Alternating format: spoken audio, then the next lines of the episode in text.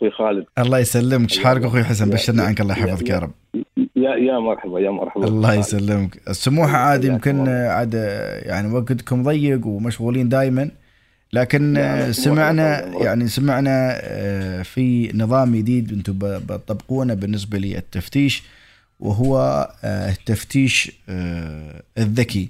يعني بتخبرنا شو يعني عن هذا التفتيش الذكي وشو أهدافه؟ يعني إن شاء الله بداية نشكر برنامج الرابع والناس على التواصل الدائم مع دائرة التنمية الاقتصادية بعمان. واجب يا طويل العمر. الله يسلمك. انطلاقا من التوجه الحكومي نحو التحول الرقمي الشامل، نعم، وحرصا على تعزيز كفاءة التفتيش الميداني للمنشآت الاقتصادية، استحدثت دائرة التنمية الاقتصادية نظام التفتيش الذكي.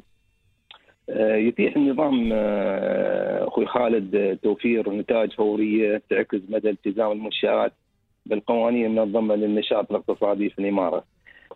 بعد يسهم من نظام التفتيش الذكي في تعزيز رضا المستهلكين من خلال التزام المنشآت الاقتصادية بالقوانين والتصدي لأي مخالفات أو ممارسات سلبية في السوق بشكل فوري وسريع عن طريق النظام هذا التفتيش الذكي.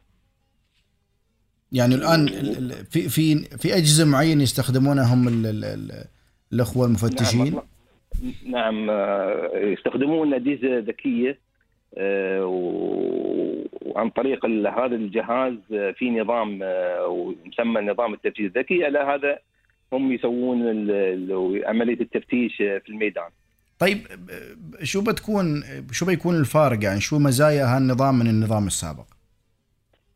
نظام التفتيش الذكي هي عبارة عن خريطة تفاعلية تتوفر فيها بيانات جميع المنشآت الاقتصادية مرخصة في الإمارة، ويقوم فيها المفتش باستخدام هذا الجهاز اللوحي الخاص به.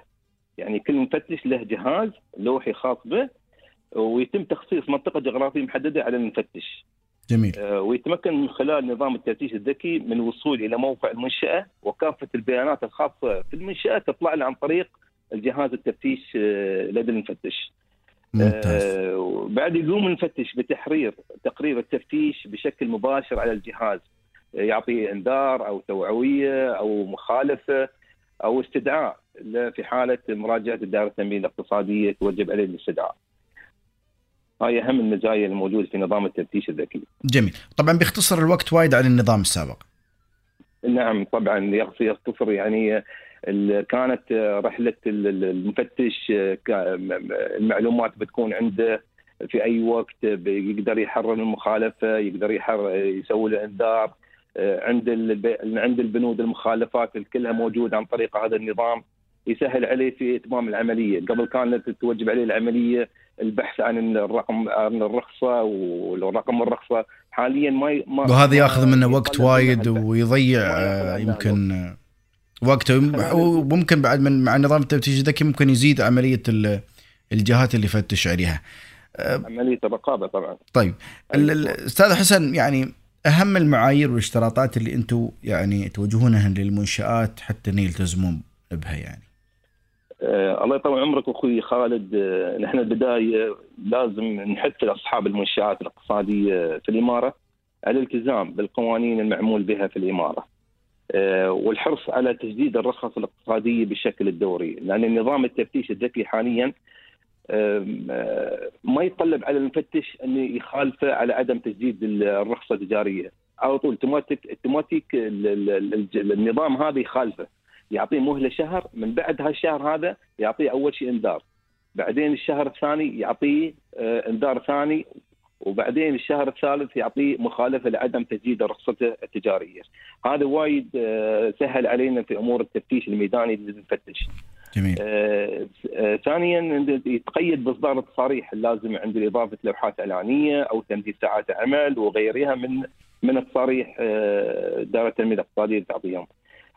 ثاني شيء عدم بيع المنتجات مخالفة تضر بالصحة وسلامة المستهلكين، وعدم رفع الأسعار دون مبرر قانوني، وعدم زاوية أي نشاط إضافي دون تصريح من الدائرة. يعني هاي أهم المعايير والاشتراطات المفترض المنشآت تلتزم بها. أنا أشكرك أخوي حسن على هذا التوضيح الجميل حول النظام التفتيش الذكي الجديد اللي بيتم تطبيقه في او بديتوا التطبيق في دائرة التنمية الاقتصادية بمرة عجمان.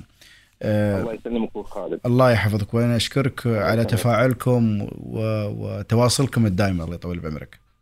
الله يسلمك خالد. وفي الختام نشكر برنامج الرابع والناس على تعاونكم المستمر وتغطية الأخبار وأنشطة دائرة التنمية الاقتصادية بعمان، ونشكركم كل الشكر. الله يسلمك، مشكور يا طويل العمر، يحفظك يا رب. الله يسلمك خالد، حياك.